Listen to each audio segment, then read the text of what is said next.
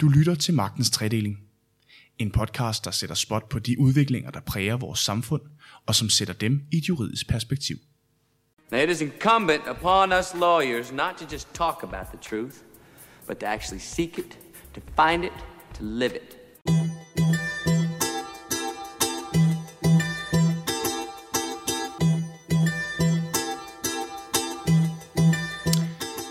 Kunstig intelligens er her allerede.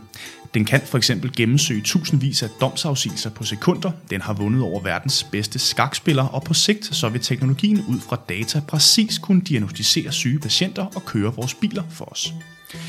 Teknologien skaber muligheder, som for mange måske længe blot har været fjerne fremtidsscenarier. Men den vækker også bekymring hos flere eksperter og forskere, der frygter, at teknologien løber løbsk, og vi mister grebet. Teknologien kalder derfor på regulering. Microsofts danske direktør Marianne Dahl Stensen opfordrede i denne uge de danske politikere til at skabe mere tillid til teknologien gennem øget regulering. Og i april der meldte EU-kommissionen ud, at man her har ambitioner om at gå i forreste linje i forhold til udviklingen af den her nye teknologi. Men hvad er det for en lovgivning, der skal skabe de bedste rammer for udviklingen af AI? Hvordan skaber man lovmæssige rammer, som ikke risikerer at kvæle udviklingsmulighederne? Det sætter vi spot på i denne uge. Mit navn det er Rasmus Hylleberg, og i dag der diskuterer vi kunstig intelligens, som altid med rigtige mennesker i studiet. Velkommen til Magtens Tredeling.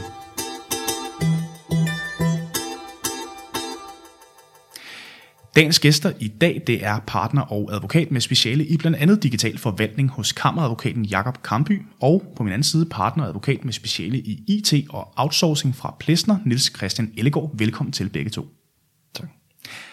Som altid så bryder vi lige isen med et lille postulat, og i denne uge der lyder det således. Vi bør regulere AI med hård, stram lovgivning for at komme udfordringerne til livs.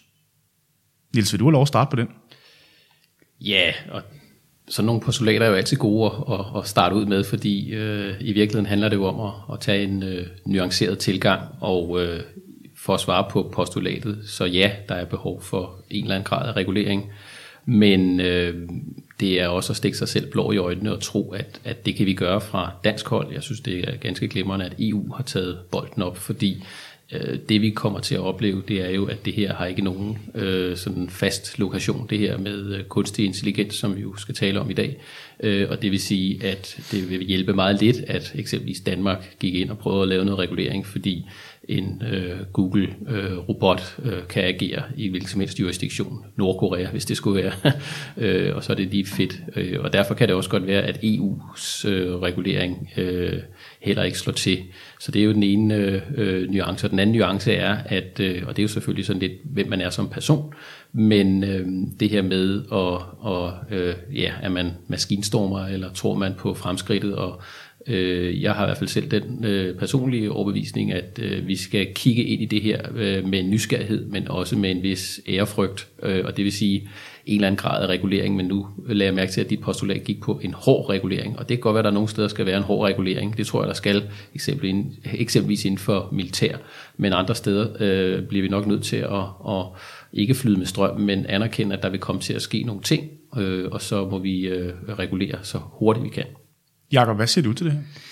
Ja, det er jo svært at være uenig i. Øhm, det er klart, at, øh, at øh, det man også er op imod, det er, at teknologien er så flygtig, som den er. Den udvikler sig hele tiden, og øh, det er rigtig, rigtig svært at, at skabe nogle regler, som, som er statiske, og som uden at de sætter nogle helt unødvendige begrænsninger for den udvikling. Så jeg tror sådan set, jeg tror, jeg er enig med Niels i, at, at, at der er behov for nogle regler, men det er også nogle regler, der skal udvikle sig i takt med, at vi bliver klogere på, hvad er det for nogle muligheder, man begynder at bruge, øh, osv. osv. Og så er der stadigvæk et element af, at, øh, at øh, der skal også være en etik i de her ting. Øh, man taler meget om det her med dataetik som noget, der vil, vil komme. Og det tror jeg er en helt rigtig ting, at det kan ikke kun være regler. Vi skal også øh, begynde at have en etik i den måde, vi arbejder med kunstig intelligens og de andre digitale løsninger på. Jeg vil godt starte med lige at tage temperaturen på, hvor vi egentlig står henne, fordi det er jo, øh, kunstig intelligens er jo noget, som alle brancher taler om, og også advokatbranchen øh, er begyndt at arbejde med den her teknologi. Øh, Jakob, kunne du ikke prøve at lige øh, sådan skitsere, hvor langt vi egentlig er med at implementere kunstig intelligens, blandt andet i advokatbranchen? Jo, det kan jeg godt. Jeg kan i hvert fald give mit øh, syn på det. Øh, som jeg ser det, så øh, er advokatbranchen på vej ind i lidt af en digital øh, revolution. Rigtig mange øh, øh af de store advokatfirmaer, inklusive os selv, øh, har en digital øh, strategi. Vi kigger på, jamen, hvor kan man bruge øh, digital, digitale redskaber til at kan man sige, forbedre vores leverancemodel. Øh, og kunderne efterspørger det, som vi oplever det i hvert fald, at, at man får en, en anden måde. Det kan både være i forhold til at digitalisere nogle arbejdsprocesser for at gøre dem mere effektive, men det kan faktisk også være digitale standalone løsninger. Øh, det kom bag på os i hvert fald, hvor populære nogle af, af de ting, vi har lavet, som, som øh, stadigvæk er i små, en mindre afdeling, har været hos, øh, hos kunderne. Oven på det, så kommer så det her med AI, og, og de her AI-løsninger skal jo i høj grad bruge data, masser af data for at kunne fungere. Og der ser man, selvom teknologien er, er stadigvæk meget i sin vorden, så synes jeg stadig, at man begynder at se nogle steder, hvor man kan begynde at bruge øh, AI-løsninger også i advokatbranchen. Det kunne være i M&A-sager, det kunne være i store retssager, det kunne være i konkurssager. Alle steder, hvor der er et meget, meget stort øh, datamateriale, som man skal analysere og finde øh, nogle huller eller nogle udfordringer i, øh, der, der er de her løsninger altså rigtig gode. Man kan sige, at det her, som Jakob siger, det har jo lidt at gøre med sådan det helt lavpraktiske niveau, men man kan sige, frygtbilledet øh, eller de her større perspektiver handler jo tit om øh, øh, massetab af arbejdspladser og øh, øh, hvad hedder det, kunstig intelligens ude af kontrol og lignende. Niels, som du ser det, er kunstig intelligens så en trussel eller et uforløst potentiale for advokatbranchen? Ja, igen, det, det kan være, det skal være mit mantra her, men det er jo begge dele, øh, og øh, hvad hedder det, øh, altså hvis vi lige kigger på, og jeg har jo øh, lidt ja-hatten på her, så vil jeg sige, at øh, altså, det uforløste potentiale er jo enormt stort. Der foregår jo en del processer, som af gode grunde øh, Øh, foregår manuelt, øh, altså i forhold til, nu nævner Jakob øh, virksomhedsoverdragelser, eller MRA, som det også kaldes i advokattermer. Øh, og øh, hvad hedder det? Det er jo et godt eksempel på, at, at her har man, øh, været, øh, har man udviklet disciplinen til, at man undersøger en masse dokumenter. Og her øh, øh, vil man opleve, at der er, det er måske et af de steder, hvor øh, intelligensen er længst fremme, og i virkeligheden er det jo ikke, hvis man skal sondre knivskarpt, det er jo ikke øh, øh, kunstig intelligens på den måde, men neurale netværk og sådan, det er machine learning, øh, forstået som, at du lærer øh, applikationen at, at genfinde nogle bestemte klausuler i dokumenter.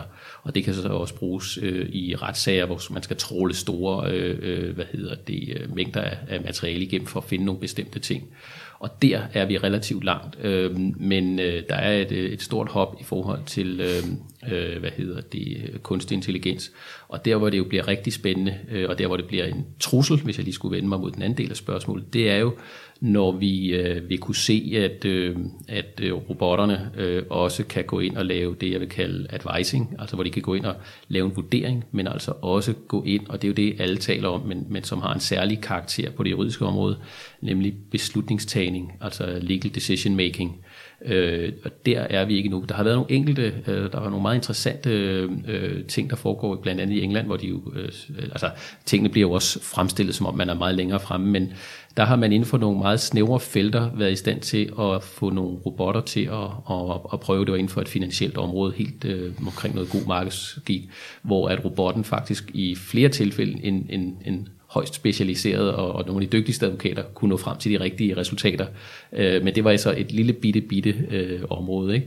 Så, øh, så det begynder at komme, og, og du kan sige, jamen trussel, ja, det, det vil det være. Og det, der måske bliver udfordringen, hvis vi lige skulle tage øh, branchen, det bliver jo, at en masse af de ting, man starter op med som advokatfuldmægtig og, og yngre advokat, jamen hele den der øh, udvikling gør jo, at, at det bliver sværere og sværere at finde de opgaver, og, og, og der kommer en masse IT ind i ens uddannelse.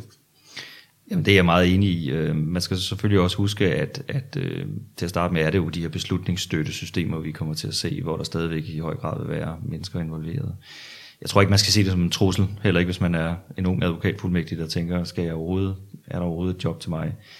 Øh, dels er der det, som, som flere fremhæver med, at hver gang mennesket har fundet på en, en ny redskab, jamen, så har vi næsten kun fået mere at lave. Så, så på den måde, så, så tror jeg, der stadigvæk er masser af jobs og, og mulighed til at lave noget andet. Og så er der også nogen, der mener, at det i virkeligheden vil føre til en form for våbenkapløb, hvor man, øh, hvor man arbejder med at, at, at, at processe, kan man sige, mere materiale, og det vil i virkeligheden bare føre til, at det bliver endnu mere at lave for, for mennesket. Så det er nok lidt svært at spå, hvilken vej udviklingen går, men selv tror jeg, at jeg er så meget optimist, at, at jeg tror, det vil være et redskab, som man vil bruge, men der vil stadigvæk være, være plads til, til mennesket.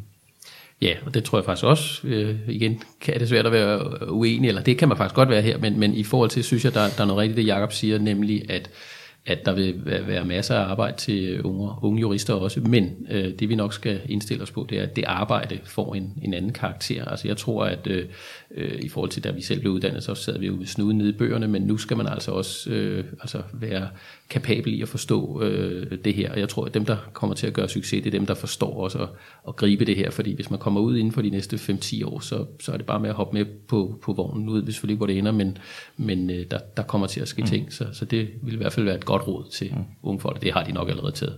Hvis vi skal kigge lidt på, øh, på dansk lovgivning og hvad man øh, gør og har gjort øh, i Danmark for ligesom at lave en form for regulering på det her område, er vi så inde i decideret øh, hard law eller øh, sådan mere etiske retningslinjer, sådan lidt soft law-agtigt? Hvis jeg, hvis jeg må byde ind der, altså jeg, jeg synes, øh, det har været, forløbig har det været lidt spredt fægtning. Det tror jeg, man må sige. Øh, der har været stor øh, koncentration om i virkeligheden øh, at skabe rammerne, i hvert fald på mit eget felt, for digital forvaltning i mere traditionel forstand. Og vi har ikke set sådan egentlige øh, lovpakker, der adresserer øh, øh, kunstig intelligens på den måde. Det kommer lidt an på, hvordan man definerer kunstig intelligens, tror jeg, men men vi har i hvert fald fået en ændring af færdselsloven øh, i 2017, som skulle give mulighed for selvkørende biler øh, på vejene. Øh, så på den måde så kommer der nogle små indstik, hist og pist. Øh, vi kender Siri-kommissionen, som, som varsler med nogle anbefalinger, og der er nedsat noget, der hedder Center for Offentlig Innovation, som også skal kigge øh, på den offentlige side af det. Så på den måde så er der lidt hist og pist, men jeg tror ikke, at man kan sige, at vi har fået for alvor regulering, øh, som adresserer kunstig intelligens. Dog vil jeg sige, at de, de nye databeskyttelsesregler, som jo fylder meget, øh, de har faktisk også øh, nogle relativt fremsynede dele, som, som øh, adresserer den dataanvendelse, der sker. I, og det vil jeg godt lige vende tilbage til netop det her øh, GDPR her, men Niels, i forhold til, nu siger Jacob, at vi har, øh, der har været lidt sporadiske ting, der er nedsat en kommission, øh, en SIG-kommission, der har lavet øh, nye tiltag til færdselsloven, der på sigt muligvis kan øh, åbne op for selvkørende biler. Er det overhovedet ambitiøst nok, hvis man gerne vil øh, indtage en førerposition fordi, øh, på markedet? Fordi det er jo også det, den danske regering ligesom har lagt ud, og det vil man gerne. Ja, nej, altså det, det er det jo ikke, fordi det er jo, som Jacob siger, spredt fægtning. Man kunne også nævne, altså der, hvor det i virkeligheden er mest reguleret, det er sådan set på droner, altså hvor man, øh, hvor man må flyve med dem. Det er måske det bedste eksempel på, øh, på noget, hvor man... Øh, og nu man så. Men det kommer med EU-lov. Ja, ja, ja, ja, ja, men, men, men altså der, der, der, der har du måske et eksempel på, på noget, hvor man er, har lavet noget, noget mere substantiel øh, lovgivning. Men øh, det, det som øh, du kan sige, det er, at, at at det der med at, at, at have en førerposition, det er jo sådan et dilemma for en lovgiver, fordi førerpositionen øh, vil du jo næsten, hvis man skulle kigge på det sådan øh, fra en anden vinkel, få ved ikke at regulere, fordi så giver du de frieste rammer for at kunne udvikle noget. Så øh, i virkeligheden øh, øh skal man tænke sig rigtig godt om. Altså dem, der i virkeligheden bliver forgangsland, hvis der er nogen, der går foran og laver sådan en øh, kunstig intelligenslov, øh, så kan de godt blive valgt fra som et øh, teknologisk hop, øh, fordi man siger, jamen, så gider vi da ikke være der, fordi så kan vi ikke arbejde med de og de ting. Så, øh, så, så det er også en af, en af udfordringerne, at der er ikke rigtig nogen, der har en, øh, en interesse i at gå alt for hårdt til værks, fordi så øh, ender det hele over i Silicon Valley, øh, hvor amerikanerne, jeg tror ikke, de har en, en holdning til, at det er noget, vi skal øh, begrænse. De kan godt, måske nogen af dem, se, at øh, på det militære område har vi nok behov for at gøre noget. Ikke? Så, så øh, ja, altså, det, det tilbage til pointen om, at at det her er nok et EU-anlæggende, fordi Danmark har ikke nogen interesse, hvis de vil fremme den dagsorden i at gå, gå solo. Så skal det være ved at være, være og, og, og altså tænke nogle ting igennem. Øh, men altså det med at lægge nogle begrænsninger ind, hvad regulering jo ofte er udtryk for, så, øh, så, så, så fravælger vi det også lidt os selv. Og det er jo en skam, altså, fordi det, der er behov for, for nogle dele. Ikke? Men kunne man ikke indtage øh, rollen som forgangsland, netop hvis man gik ind og lavede en form for etisk charter på det her område? I nogen forstand kunne man nok. Altså, jeg er enig med Niels i, at, at det at lave hårde regler øh, på så tidligt tidspunkt, det kan, det kan altså i virkeligheden bare hæmme innovationen, når man har en stor sandsynlighed for at ramme forkert med sine regler, fordi øh, teknologien er slet ikke øh, udviklet og færdig endnu til, at vi kan forudse, hvad, hvad det er, det, det ender med. Men det er klart, at, at man, jeg synes også, man oplever, at man i teknologibranchen stiller mange spørgsmål til, hvad kan man og hvad må man. Øhm, og det kan også i sig selv faktisk blive en hæmmer. Øh, ja, for det er vel de også noget, I fleste- oplever i jeres rådgivning, tænker jeg. Ja, altså de fleste i techbranchen vil jo også gerne gøre det rigtigt og godt, og stiller også sig selv nogle etiske spørgsmål. Hvad må vi? Hvor meget må vi genbruge data? Hvor meget har vi øh, adgang til osv.? Og, øh, og derfor, så, det kan også i sig selv blive en hæmmer, så, så, øh, så man kan godt øh, overveje, om, om nogle etiske regler eller nogle, nogle retningslinjer eller noget kan være med til at, at give den tryghed, der skal til for både dem, som vil iværksætte projekterne og dem, der skal udføre dem, øh, får det rygstød, at, øh, at de ved, hvad der er, hvor, hvor grænsen går, så at sige. Er du enig i den betragtning? Ja, og, og hvis man lige skulle knytte en historisk øh, kommentar til det, så øh, en af faderne til det begreb, som alle jo går rundt og, og, bruger i øjeblikket med robotics, altså Isaac Asimov, han opstillede jo øh, tre sådan grundlæggende øh, love, ikke, som, øh, som jo egentlig også altid bliver hævet ind, når man skal prøve at kigge på de her etiske øh, kodexer, og, og, og det er jo meget øh, egentlig basale, de her love, ikke? med at en øh, robot øh, øh, må ikke øh, gøre nogen øh, øh, skade på øh, mennesker, og så øh, kigger den også på, altså en af lovene, og så kigger den også på, at en robot faktisk også må, øh, må beskytte sig selv, øh, medmindre at den kommer i, i, øh, i konflikt med, med nogle af de andre love. Ikke? Øh, så, så det, han var den første, der sådan i historisk set tænkte over det, og det er så det er et, sådan lidt et referencepunkt, når man kigger tilbage på, på, øh, på hvem der har prøvet at lave. Der er forskellige tiltag øh, rundt om i England, har der været en forening, øh, der har, har prøvet at stille nogle etiske retningslinjer op. Så der, der, der er øh, en, en, en gryende øh, bevægelse på det område. Og, Ja, for hvor er det, vi skal kigge hen, hvis vi øh, som øh, Danmark gerne vil være forgangsland i forhold til at lave små reguleringer på det her område? Hvem er det, vi ligesom skal skele til? Jamen, det er jo i virkeligheden et uh, rigtig godt spørgsmål, for jeg tror i virkeligheden ikke, at Danmark er så langt bagud i, i gåsøjne på det punkt. Uh, næsten alle lande uh, og alle myndigheder tænker meget over, hvordan, hvordan pokker uh, finder man den rigtige balance mellem regulering og, og fri øh, innovation. Øh, jeg, jeg har selv øh, uh, skilet lidt til, til, til England og til Norge. I England der har man nogle synes jeg, meget gode svar på, på den problematik, der handler om den sorte boks, om man vil, at de her løsninger, den måde de fungerer på, kan være rigtig svære at formidle for, for dem, der er udenom. Altså i vores tilfælde for eksempel borgere, hvis man skal sætte en kunstig intelligens til at ekspedere sager, så skal man jo også kunne forklare, hvordan er man nået til resultatet. Og der, der, der har de her løsninger det er altså lidt svært. Så der har man øh, arbejdet med, jamen, hvad er det, vi kræver af indsigt og dokumentation i den måde, de her løsninger arbejder på. Og Norge øh, er altid på en eller anden øh, underfundig måde lidt forud, når det jo handler om at, at tænke store tanker om digital, øh, øh, digit, de her digitale spørgsmål. Der har man for eksempel øh, i det norske datatilsyn tænkt øh, langt og længe om, jamen hvor mange, øh, hvad er egentlig begrænsningerne på, på den dataanvendelse, der sker i sådan nogle løsninger. De var meget efter det norske skattevæsen, som havde øh, fundet på, at de ville lave sådan en sviskontrolmodel, hvor, hvor en, en machine learning skulle finde øh, potentielle øh, skattesvindlere. Og der havde man fundet ud af, at, at man ville lægge vægt på lidt over 100 faktorer, hvis jeg husker rigtigt. Og der sagde de, det er simpelthen for mange. I, I, må, I må bringe det ned af. I må spidse det til. Det, det var sådan en, vi synes samlet set, at det er uproportionalt, at man skal inddrage så mange forskellige øh, faktorer. Det, det, det har vi ikke set endnu for det danske datatilsyn, og jeg ved heller ikke, om, om det er sådan, det skal ende, men det er i hvert fald helt sikkert, at, at det vil jo være, give en strømpil for andre i Norge, der, der skal ud og arbejde med det her, at man får at vide, jamen, hvad, er, hvad er for meget og hvad er for lidt.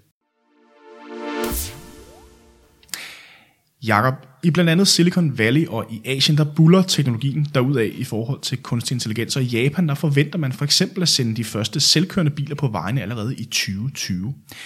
Hvordan sikrer man fra EU's side at skabe det rigtige forhold mellem regulering og frihed, så rammerne ikke bliver så stramme, som Nils også talte om, at man decideret kvæler muligheden for at være proaktiv og frontrunners på det her område?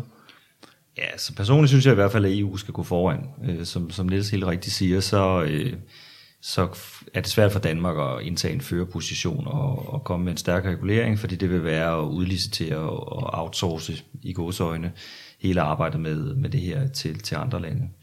Øh, så, så, så på den måde har vi behov for fælles standarder. Der er også et element af, at, at mange gange er de ting, man arbejder med her, jo øh, nogle, nogle, øh, noget software, som, som nogle store øh, tech-giganter ejer, og der kan det ikke nytte noget, at man, man som et lille land prøver at gå foran.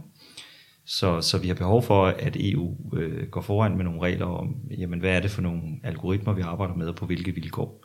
Det synes jeg, hvis man skal rose EU lidt, det ved jeg godt ikke er på mode, men hvis man skal rose EU lidt øh, for tiden, så, øh, så synes jeg faktisk, at man prøvede at gå foran lidt med databeskyttelsesreglerne. Der er sådan set noget i databeskyttelsesreglerne, som peger fremad, og som ikke er fuldstændig unødvendigt øh, byrdefuldt, men på den anden side øh, sætter nogle, nogle hegnspæle ned i forhold til, hvad, hvad man må.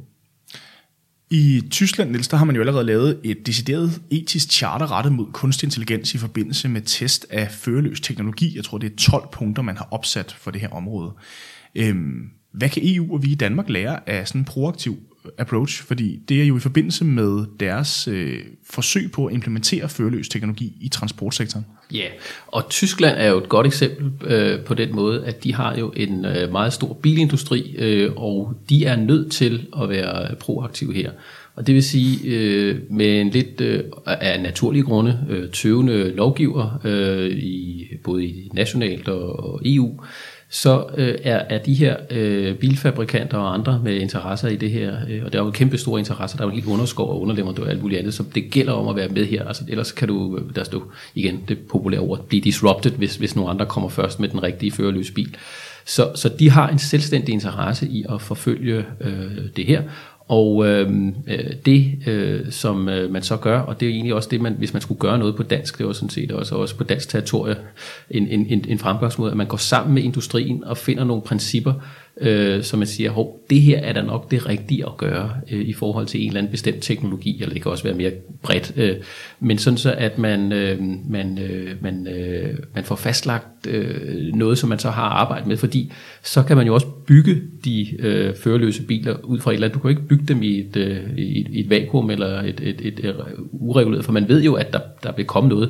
Altså der er jo den her klassiske med, øh, og det er jo så et af udfordringerne for de førerløse biler, ikke? at hvis du har en førerløs bil, der kommer og kører det hen til et, øh, et kryds med, øh, med højre vigepligt, øh, så vil bilen stå stille, fordi den vil ikke vide, hvem der skal køre først. Og det er det her, det der man kalder common sense problemet, altså at, at en førerløs bil mangler den der, og så behøver vi ikke hive den der klassiker op med, skal de så tage cyklisten eller den på fortorvet, hvis de kun har to muligheder. Men, men det, er jo, det er jo nogle af de klassiske øh, ting, man, man hiver frem, og, og, og der synes jeg, det har været en god approach. Og det kunne man også bruge i Danmark i forhold til at så sige, hvis vi skulle promovere en, en tech-hub, så kunne det være, at man begyndte at lave noget teknologi på ryggen af nogle principper. Men det, der så er min pointe her, det er selvfølgelig, at de principper skal man lægge fast sammen med industrien, sådan så at, at det er en symbiose, og ikke noget, du ved, hvor der kommer nogen og siger, at vi har et behov for Ja, det, jeg synes, det er et ret godt eksempel, Nils øh, trækker frem her, fordi jeg synes, øh, øh, selvkørende biler, hvis man nu skal forestille sig, hvordan det vil være i, i praksis, er et godt eksempel på, at, at jeg tror også, at befolkningen vil efterspørge en vis regulering. Altså, der er et bestydeligt uh, tillidsproblem ved, at vi har store selvkørende lastbiler kørende rundt i bybilledet. Øh, det, lyder, det lyder jo smart, men hvis man står i en fodgængerovergang og ser sådan en 10 tons lastbil, der er selvkørende, der skal dreje til højre, og man, man skal over vejen med sin, sine børn, ja, så skal man måske lige øh, gylpe en ekstra gang, inden man går ud foran og tænker, jeg stopper den nu øh, igen. Og der skal ikke ret mange øh, uheld til, før end at, øh, at øh, der vil være et, et meget stærkt krav om, at man certificerer den teknologi på, øh, på alle måder, der sidder i, for at være sikker på det. Ja, og så lige en, en, en sjov, jeg læste en artikel her øh, for, for noget tid siden om, om netop det her, eller øh, et, et essay var det i virkeligheden, og øh, øh det, hvor, hvis man nu forestiller sig, at de fleste ulykker sker på grund af menneskelig øh, uopmærksomhed, øh, Øh, lad os sige, at man kunne reducere antallet øh, af, af, af ulykker, måske selv hvis man kunne det til halvdelen, men så står vi over for det øh, paradoks, som Jakob faktisk peger på, når han står med, med, med barnet i hånden der og skal over, at, øh, at øh, jamen, man vil have meget svært ved at forholde sig til, at det er en robot, der har øh, øh ja, forårsaget en ulykke. Selv hvis man nu i det store billede faktisk med robotternes hjælp har været i stand til at reducere antallet af ulykker. Og der er klar ansvarsdeling. Ja, ja, ja, det, det, det, kan, det kan man jo så, altså det, skal vi, det er jo så forudsætning for at, øh, at få det mm. løst. Ikke? Men, men det er jo i virkeligheden en paradoks, at man kan gøre noget, der er på overordnet plan er godt, men hvor man i den enkelte situation siger, det, det virker meningsløst for mig, at, at, at min, min, mig selv og min nærmeste skulle ofres på teknologiens alter, vil nogen måske mm. udlægge som. Og det er helt klart et, et godt øh, billede på, hvad en af problemerne med den her teknologi er. Det er det her øh, med den sorte boks, at man har svært ved at forstå, hvad det er, der foregår, og øh, har man nu tillid til at det, der foregår, øh, er rigtigt. Øh, der er sådan et, øh, et meget kendt eksempel, der har været oppe i medierne med en kommune, som gerne vil forbedre sin øh, indsats over for, for misrygtede børn, og prøvede at lave en dataanalyse for at finde ud af, jamen, hvad er det for nogle børn, vi skal sætte ind over for. Og kom så frem til, at øh, tandpleje og tand, øh, hvad skal man sige, tilstanden på de tænder på børnene, det, det var faktisk en væsentlig faktor i, om, om, øh, om, et, om der var en sandsynlighed for i hvert fald, at, at familien havde nogle udfordringer på det punkt. Men det gav et øh, rammeskrig, fordi øh, øh jeg tror, at mange havde svært ved at se, hvad har, hvad har tandpleje og de oplysninger, man får fra, den, fra, den, fra skoletandplejen overhovedet at gøre med, med det. Og hvis man ikke sådan kan forklare det direkte, øh, så har vi bare som mennesker rigtig svært ved at acceptere det. Og det synes jeg er en af problemerne. Mange af de her øh, teknologier bygger på statistiske sammenhænge, som ikke nødvendigvis er særlig logiske. Men lige præcis de her logiske sammenhænge, fordi eksperter peger jo netop på, som du også siger det her med den sorte boks, altså at man er nødt til at skabe fælles standarder for brug, behandling og udvikling af de bagvedliggende algoritmer, så der bliver transparens i forhold til, hvordan systemerne er skabt. Men altså, hvordan i alverden skaber man det på tværs af EU? Ja, altså det, det, det vil jeg godt, det har jeg, det har jeg optager mig en del i hvert fald, ikke som en arbejdsopgave, men, men, men mentalt, fordi det er, øh, har vi nok, der har vi nok nøglen til noget, hvor man skal passe, passe på, fordi det jeg tror vil være den erkendelse, vi når til, det er, og den er der jo allerede i dag, at selv dem, der udvikler algoritmerne, øh, de kan producere noget output på grundlag af noget input, Øh, men den computation, der foregår, øh, den kan de faktisk ikke redegøre for nødvendigvis. De kan fortælle, hvad kodelinjerne er, men, men øh, og nogle gange er det ikke engang, fordi det altså, ja, måske er, jo, det er meget komplekst ofte, men, men, men man kan sagtens beskrive, hvad det er, man har gjort, men man kan simpelthen ikke forklare. Og det altså, har noget... så, altså selvom man har kommet... Øh data ind i computeren, og man ja. ved, øh, hvilken kode man har skrevet i forhold til den her data, ja. så kan hvad skal man sige, outputtet godt divergerer i forhold til det logiske? Eller nej, nej, nej, outputtet er, altså det, problemstillingen er i virkeligheden, at outputtet er, altså hvis man nu lavede øh, på, på, på vores lille område, eller store område, er det jo i jorden, og så siger, jamen skulle jeg erstatte en, en dommer øh, ved en robot, øh,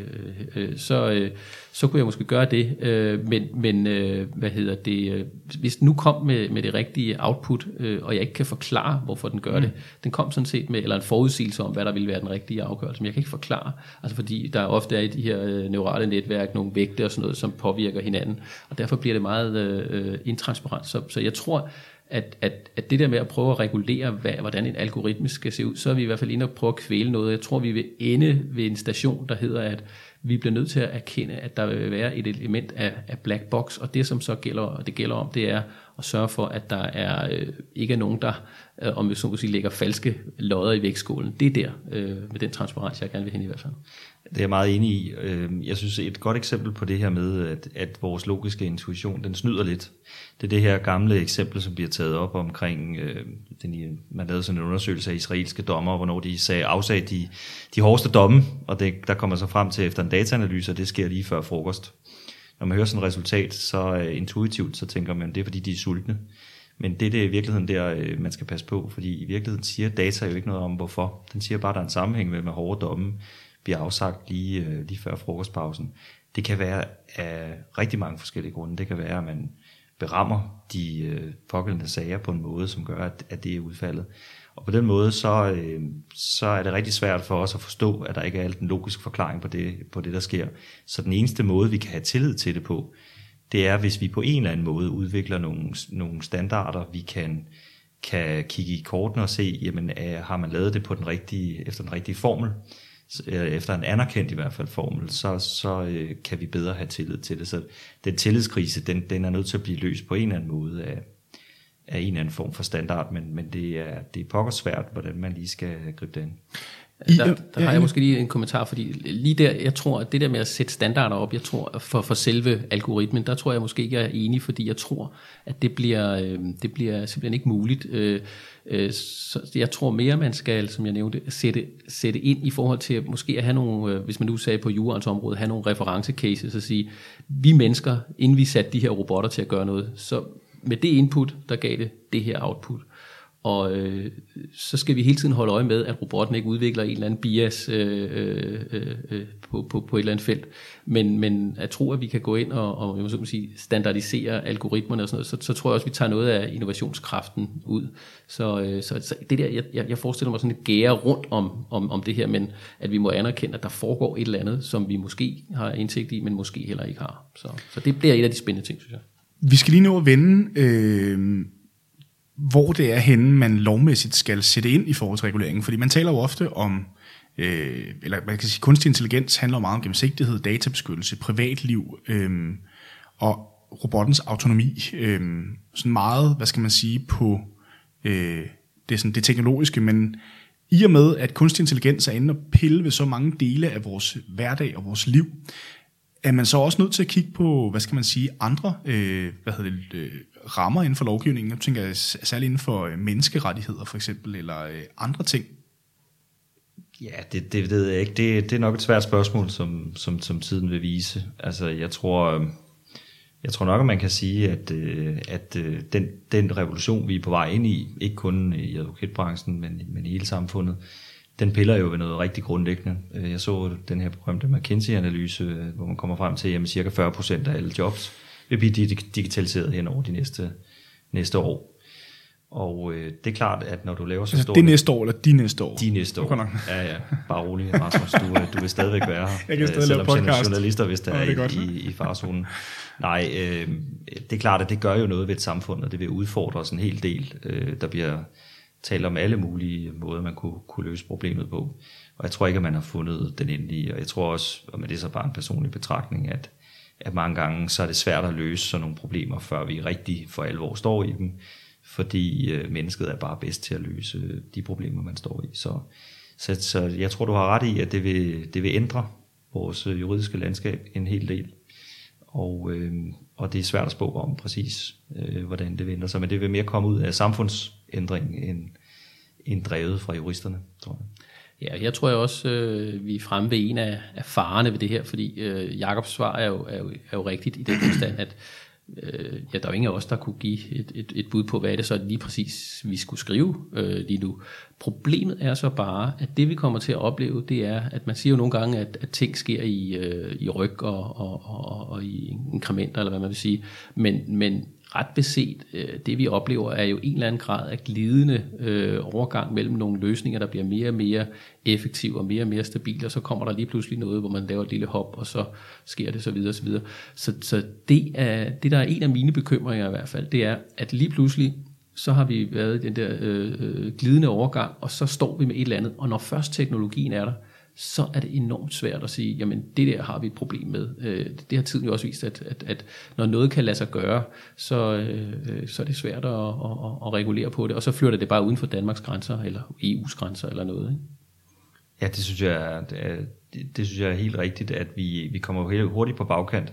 Der er nogen, der allerede taler om, at, at de nuværende databeskyttelsesregler er, er forældet allerede fra dengang vi fik dem øh, hvilket kan være lidt deprimerende for alle dem, som har brugt meget tid og kræfter på at, at, at overholde dem. Øh, men det er helt klart, at teknologien udvikler sig rigtig, rigtig hurtigt, og øh, blandt andet på det her med data. Anvend, hvad, hvilke data må man bruge? Øh, der, der er der mange, der, der taler om den her revolution med, at vi får et Internet of Things, altså en måde at få sensorer ind i alt, hvad vi rører ved. Øh, vores køleskab kan fortælle, hvad vi, hvad vi spiser og drikker. Og den data, hele det data, den data eksplosion, vil give øh, mulighed for nogle helt nye øh, digitale løsninger og AI-modeller.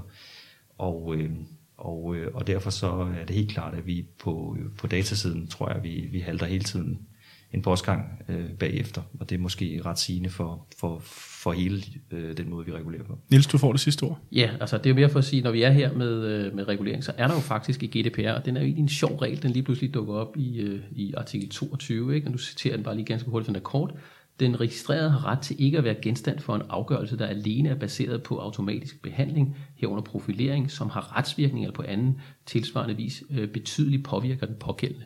Så her har du et eksempel på, øh, og må jeg sige, der synes jeg jo faktisk, at man har været lidt fremsynet, og så er der en masse undtagelser og sådan noget, men et eksempel på, det, det er jo et udtryk for en menneskeret, hvor man siger, at der, der, det, det skal man ikke finde sig i, om jeg så må sige. Så, så der er nogen, der øh, har tænkt lidt langt, synes jeg her i hvert fald, fordi den er, det, det, det, der er ikke ret meget af sådan noget i dag, men, mm. men, men den kan der nok holde i nogle år, men bliver også udfordret. Tak til jer begge to, fordi at I havde lyst og tid til at være med her. Magtens Tredeling kan hentes via iTunes, eller hvor du ellers henter dine podcasts, og så kan du altid læse mere på k-news.dk. K-News og Magtens Tredeling er produceret af Karner Group.